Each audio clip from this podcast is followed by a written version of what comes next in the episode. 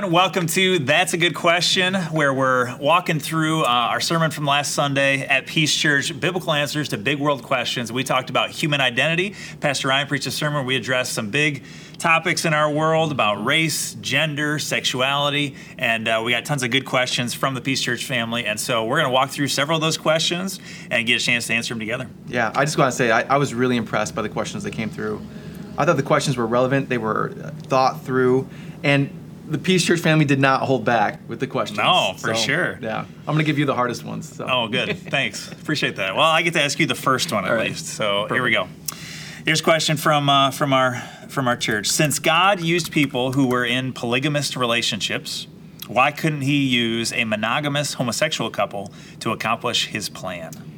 Yeah, this is a this is a great question. It's a common question as people look through the breadth of Scripture and they see how God has used broken people. Couldn't He use those in the same way? And I think what we need to understand is the difference between when God uses someone to fulfill His purpose, He does that despite their sinfulness, right? And so God only uses sinful people, except for Jesus Christ Himself, which is important to us to, to look at when we when we entertain and dive into Scripture because Jesus is the perfect fulfillment of every every broken aspect of Scripture. Uh, so so when it comes to like something like the the polygamy that we see in Scripture and how God has used people like that, like with Solomon or Abraham, we have to remember that number one, this was not God's original design. Um, this is not this is not the design that we see from the first pages of Scripture. This is not the design that we see Jesus affirm, or the the design for marriage in the epistles. Um, and also, though, on the flip, when you look at this issue, you have to realize like just because God uses broken people, that doesn't sanctify their brokenness, Yeah. right? So God used David in tremendous ways. David was a murderer and adulteress. This does not mean that God sanctions murder or adultery. Right. All the brokenness and all the broken people we see in, G, uh, see in Scripture, Jesus is the fulfillment, which is Yeah. why we don't look to the people of Scripture as our ultimate example. We look to Jesus in all things. How would you How would you respond? Yeah, you got it. I mean, one other category we talk about is descriptive text and prescriptive text. Uh, the Bible describes people who practice uh, polygamy, but it doesn't prescribe or recommend that you do polygamy. That's Right. that's bad. Yeah. So, especially in the case of Solomon, like you mentioned, the Bible is pretty clear that actually Solomon's polygamy is what led to his downfall. Yeah. Uh, Yeah, and the, the other thing about that is just when you look at stories like that in Scripture, they're never cast in a great light. And in fact, it only just further highlights when you move outside God's plan how much havoc it brings on on people and family. Yeah. And yeah, so it's a great question. Um, but I think when you look at the breadth of Scripture, it, it's one that gets cleared up. So, all right, so so Pastor John, along these same veins, and again, I, I want to affirm the Peace Church family and friends who submitted these questions because they asked some great questions. So here's, here's a question for you. How, how should I respond to a gay friend or a gay relative's wedding invite? Yeah. Should they go? Should they not go? How would you respond? Yeah, that one got asked by several people in the questions. So, uh, yeah, great, very practical question. So, the first thing we got to talk about is what does it mean when you go to somebody's wedding? What are you actually doing when you go to a wedding?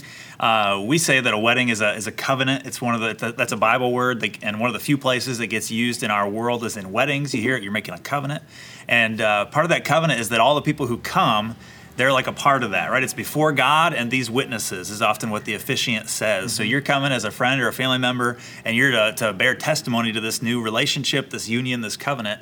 And by going to a wedding, you're saying, "Yeah, I'm for this. I will support this. I bless this." Um, and so for Christians thinking, should I go to uh, the wedding of a homosexual couple? Um, I think we have to say, man, I can't say I'm for this, I support this, I bless this. Um, I think the next question, of course, is well, I love that person. I still want to have a friendship with that person, and that's what you should do, right? We care about those people. Um, so, how do I communicate that I love them as a person, and yet I don't affirm what they're doing in this wedding? Um, and I think the answer is that you don't go to that wedding, but you want to tell them the truth. You want to be honest with them.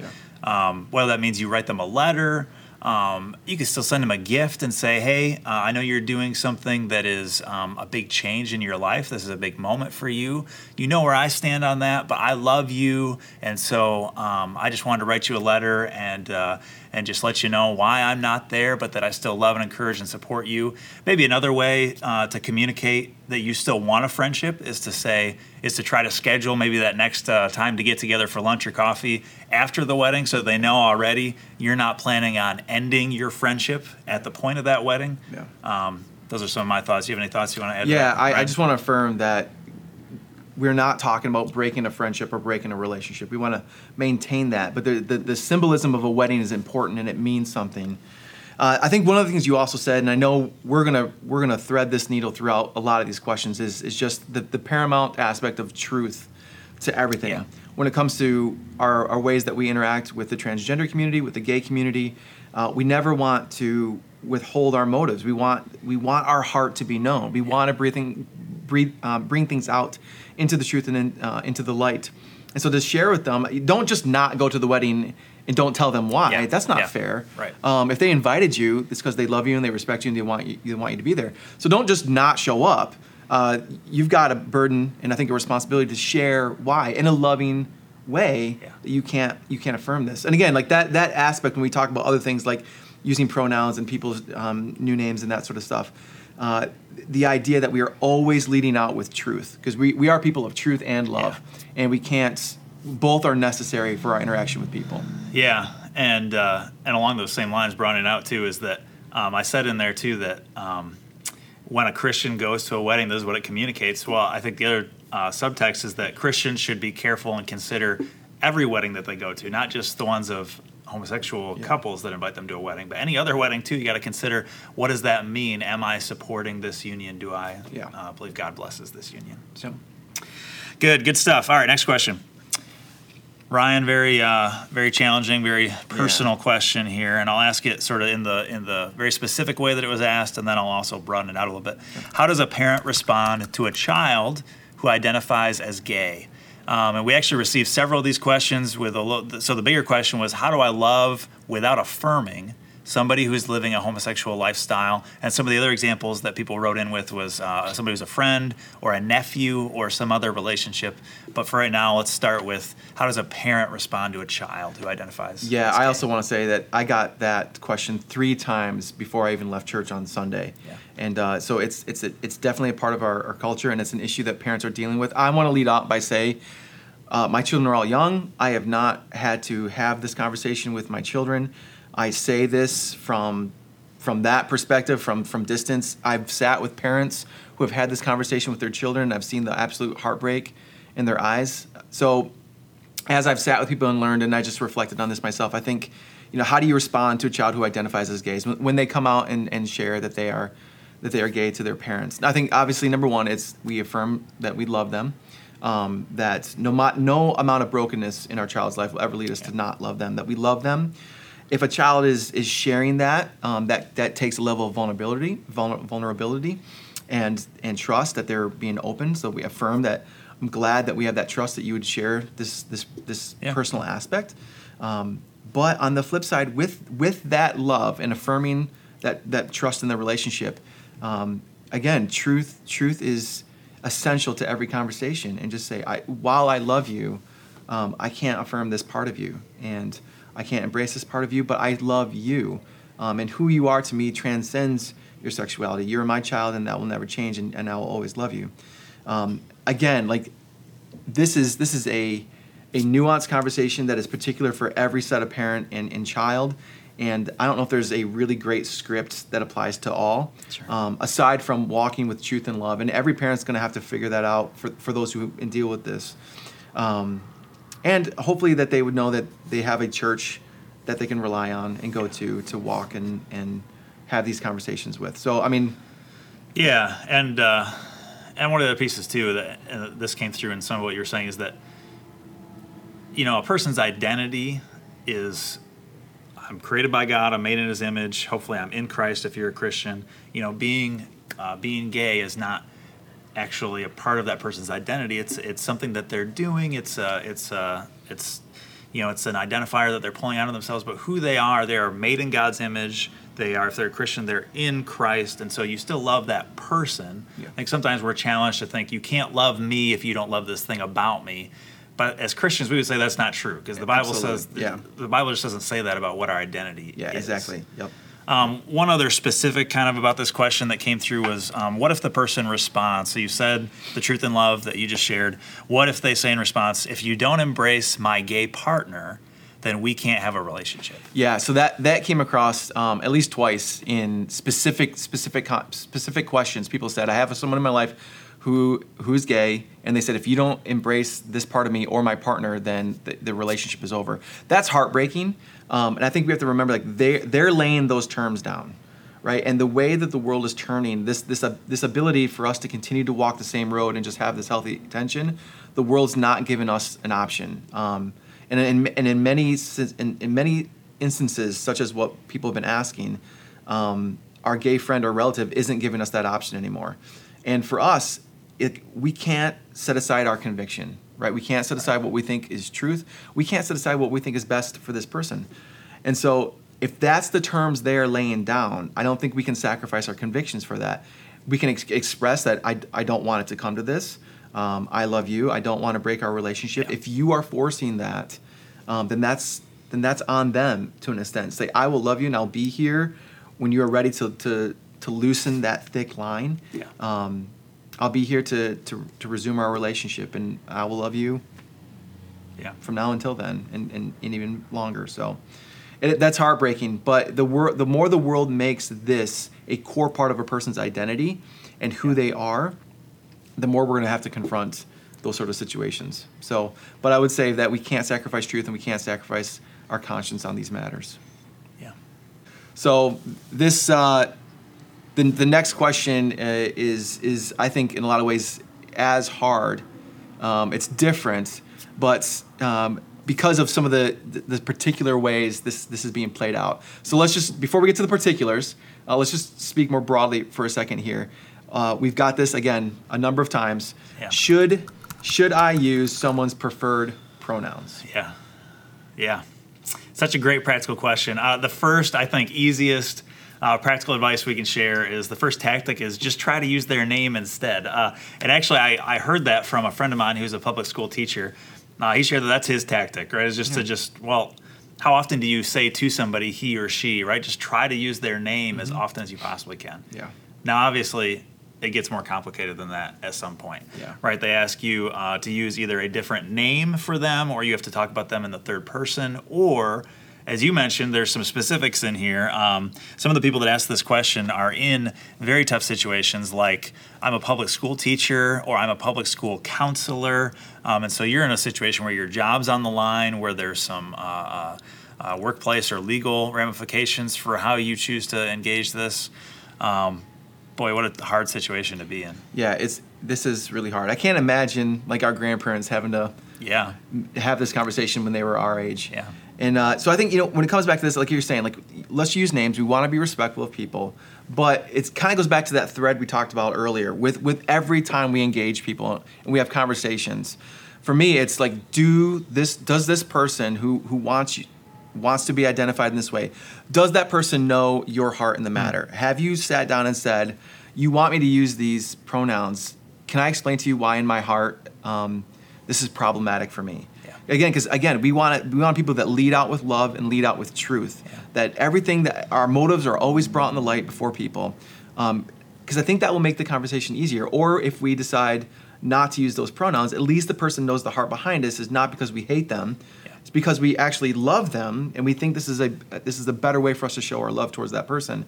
Uh, but I will say, in, in an instance like this, we've got to be wise and discerning about who is the person before us and the conversation that we're having and how are we going to continue to, to foster a relationship where we can continue to speak truth in Yeah. into their lives?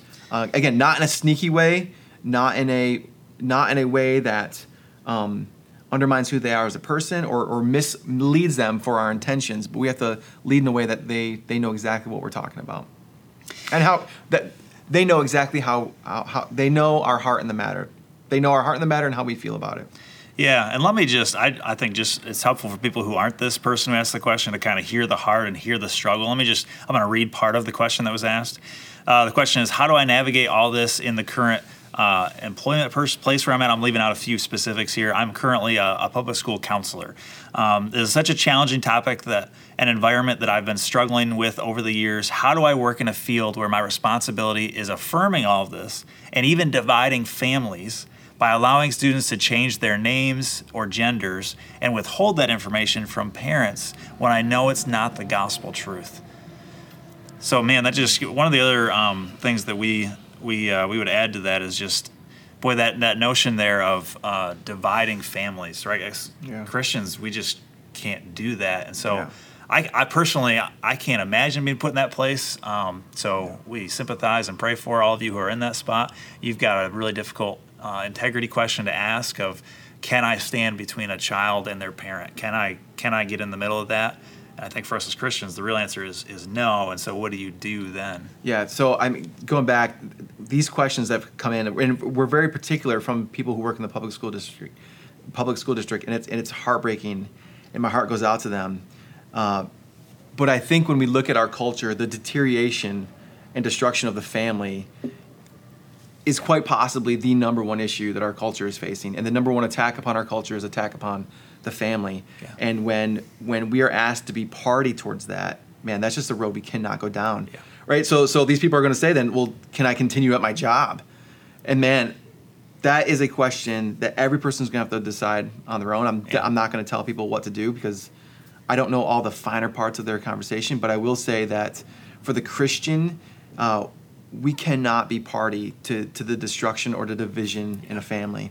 And um, again, that's that's the world forcing us in this direction, um, despite what we, what we think is actually best for a family. Yeah. Um, that's a decision I know people will probably fall in different spots on. And as things continue to intensify in this in the public school, in the public realm, I think we're going to see more and more teachers um, having to make that hard, hard decision. Yeah, yeah. All right, so, man, these questions. Uh, let's just continue to get sink our teeth into these.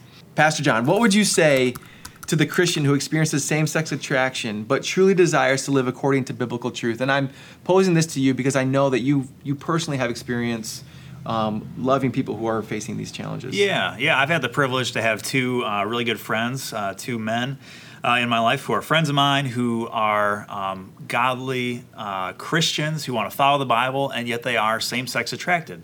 Uh, they're men who feel an attraction towards other men, um, and they've dealt with that for most of their lives. Um, and they've tried to figure out how do I deal with that that feeling, that desire, that attraction, while still being a Christian who follows the Bible. They know that the Bible says that that homosexual behavior is sin. Um, they know that their their desire is not God's original design, right? God's original design was male and female desiring each other, becoming married, um, and so they're trying to figure out how to live in that world. And um, I mean, the, there's so many things that we could say. I, I, the first thing I want to say is that if you're that person, you need to find a church and specific friends within your church that you can be honest with uh, and receive encouragement from. Because in my experience of having those two friends, um, that's what they need most is other christians who can sit with them and read the bible to them and remind them of what god says and encourage them and love them because the world wants to tell them all the wrong things right? They have they have a struggle and the world wants to tell them to just embrace it to just just go for it just live that way just get into that.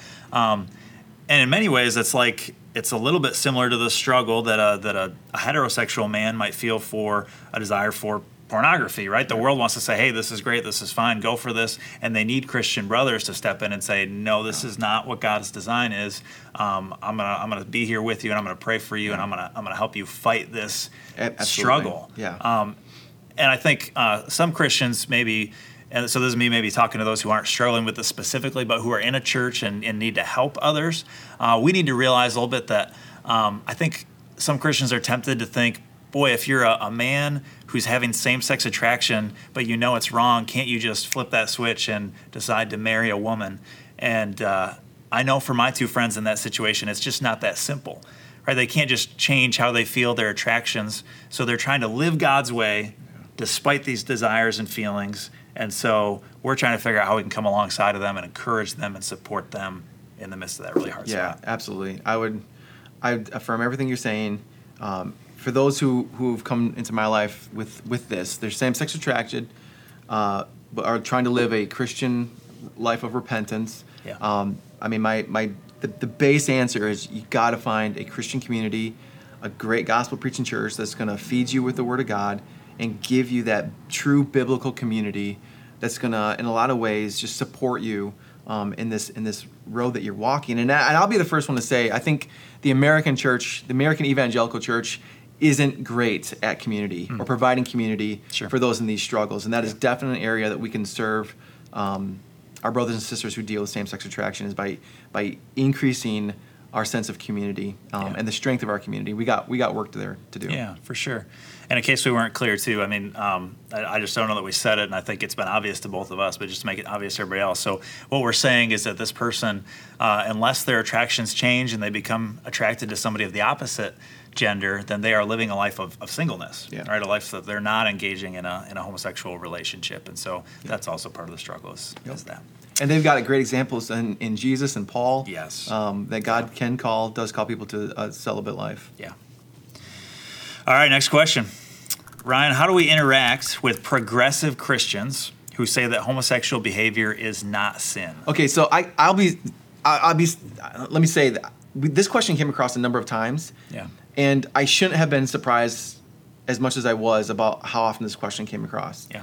And so when it comes to dealing with other uh, people call themselves Christians who are progressive in nature, who say that homosexuality is not a sin, um, before we get into that specific topic, I think we, when we engage those people in conversation, we have to go back to what is our framework we're even talking about here. And for me, that is that's Scripture.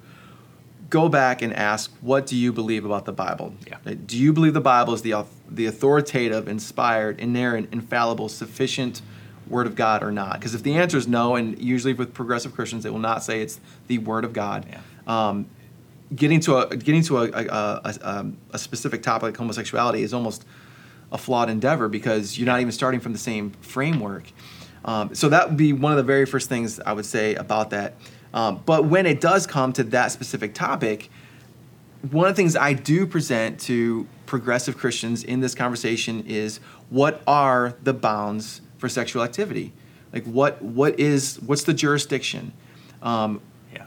if if homosexuality is permissible, what's not permissible, and where do you draw those lines, and where do you get the foundation to draw those lines, if not from from uh, from Scripture? Uh, Pastor John, how would you respond to people? Yeah, I want to I want to echo some of what you said at the beginning of um, some of the you know so inerrancy is a key word that we use. Yeah. The Bible is without error inerrant. Uh, it's, it just doesn't have any errors. You know, you can't say things like, "Hey, the Apostle Paul was you know he lived a long time ago and he was a man of his time, and so Mm-hmm. things have changed." You know, we just can't say that. The Bible is without error. It was true then. It's true now. Uh, we can't say that. Well, the Bible wasn't clear. You know, uh, it didn't speak specifically to this topic, or uh, that word meant something different at that time. I mean, that's a contextual, exegetical question. Actually, I've got some resources I want to point you to on that. Uh, two great books if you're uh, thinking through this question. First one is uh, "What Does the Bible Really Teach About Homosexuality?" by Kevin DeYoung. Great uh, short book uh, on the topic. Goes through text by text. And then if you want the big, bad, long one that's going to get into all the details, uh, some of the people who wrote to us were uh, dealing with uh, college professors or their Christian school teachers or, or somebody who's on the other side of this issue. So if you need the heavy hitter, it's this one, uh, The Bible and Homosexual Practice by Robert Gagnon. Uh, another big, you can see this is, this is the big one. This is the thick one. But some great resources if you need to go text by text and argue with, with somebody about this um, in love, of course but yeah, uh, I think you've got it. We treat them with love and respect, and yet we bring the truth. Uh, it's it's sad that all Christians aren't united around what the Bible says, but the Bible is really clear on this topic. There are some issues in the Bible that are less clear, but we think this is one that's that's really clear. Yeah. we need to rally around that truth. Absolutely. Yep. Yeah, So here's here's a great question. Again, this is a specific question that shows that people are dealing with day to day in their real lives. Here's a question that came across a couple times. How do I talk to my kids about the issue of homosexuality? How do you talk to your kids about it? What a tough one. Yeah. Uh, so, say a couple of things. So, number one, I want to say that if you're uh, a parent of teens, we're already working on this topic here at Peace Church. So, in January, we're right now uh, planning an event coming in January where we're going to bring in uh, a great speaker, a heavy hitter who's going to be able to talk specifically about this issue to our parents and our teens. We're also going to have an all church seminar that same day who everybody can come to, and then we'll have a time where we focus down for parents and teens. So, for teens, we would say, man, they're already facing this issue, so let's just talk about it openly. Um, that's the approach to take. But with younger kids, it's a little tougher. So, uh, you know, you have a teenager, we both have younger kids. Um, I think one of the things I'll just start by saying is that you know, the first thing we start by doing is just painting a picture of what's the right thing. Absolutely. Uh, God says that marriage is between a man and a woman, so let's paint a picture of what God's design was supposed to be. Yeah. And then we talk about kind of the variations from there. Yeah. Um, and I've had that question already from my, you know, mine are, I've got four kids, seven and under, and my older two have both asked, you know, questions Mm-hmm. in that direction. They see something, they kind of say, well, Dad, what's, uh, what's that all about? And I have to essentially say, hey, you know how we've talked about that marriage between a man and a woman? Well, this is a little different than that, Yeah. and that wasn't God's design. We love that person. We don't believe that what they're doing is right. It's not part of God's plan and design, uh, but we try to love and respect that person. Yeah, absolutely. I think what you said is, and we've talked about this before as parents dealing with the this issue is approaching our kids at younger and younger ages, Yeah. right? And as parents, we have to be so intentional at the forefront of this, building that foundation, painting the picture of God's beautiful design for families. Let that be the rock solid foundation. And then when when lies and fabrications come against that, they know what the truth is. From then, which we can then begin to talk about deviations from that and how that's sinful in God's eyes. And so I, you know, I think you know, you start by talking about what family is and God's design from it as, as soon as kids can talk, and start talking about the beautiful picture of your family and what God is, um, uh, the, the family that you have, got God's design for family, um, because it's because when we paint that beautiful picture, it's easier to expose the lies because the lies aren't as beautiful as what God's design is. So. All right, so as we wrap up here, we got one comment from somebody in the in the thread that wasn't it wasn't formed as a question, so that's why we're not addressing it as a question, but it was a comment, and we wanted to respond a little bit. So do you want to respond to that comment? Yeah, yeah. So they, they, they were asking about the ways that the black community, um, and they stated that there was stats that affirmed that the, the black community is disproportionately and negatively affected by the police. And we know that that's, that's a heated, heated topic. So um, I'm not responding to a specific question, but here's what I'd say. Uh, number one, we always want to listen to the testimony of people and care and make sure that people know that we love them. We, we, we emphatically ref- refute and reject any forms of racism by anyone and everyone. Uh, racism is absolutely anti gospel, um, and we are completely against that. At the same time, we'd also say that we have a scriptural call to be good citizens, and so we'd call on all people to be respectful of um, the police and those in authority over us. And so, when it comes to an issue like that, I just wanted to share a resource that, as I prepared this message series for the church, I found this book to be extremely helpful. It's called Fault Lines. It's written by Voddie, uh, Voddie Baucham. Uh, he's a black pastor and teacher, and he's an extremely brilliant uh, man. He is he has talked about this issue in depth, given a lot of research and, and, and thoughts on this and many other issues as it relates to social justice. So it's called Fault Lines, the Social Justice Movement and Evangelicalism's Looming Catastrophe. I commend this resource to you. It's great. Voddie Baucham. Awesome. Yeah. Awesome. Great stuff. Hey, thanks for spending some time with us. Thanks, Pastor Ryan. Yep. Great to get to have the conversation, Pastor brother. John. Thank you, Peace Church and friends, for uh, submitting such great questions. Amen. Absolutely. Hey, uh, if you want to find the sermon that we've uh, that this is based off of, you can find that connected to this video. And also, we hope that you'll join us next week as we dive into our next topic. Thanks so much for your time.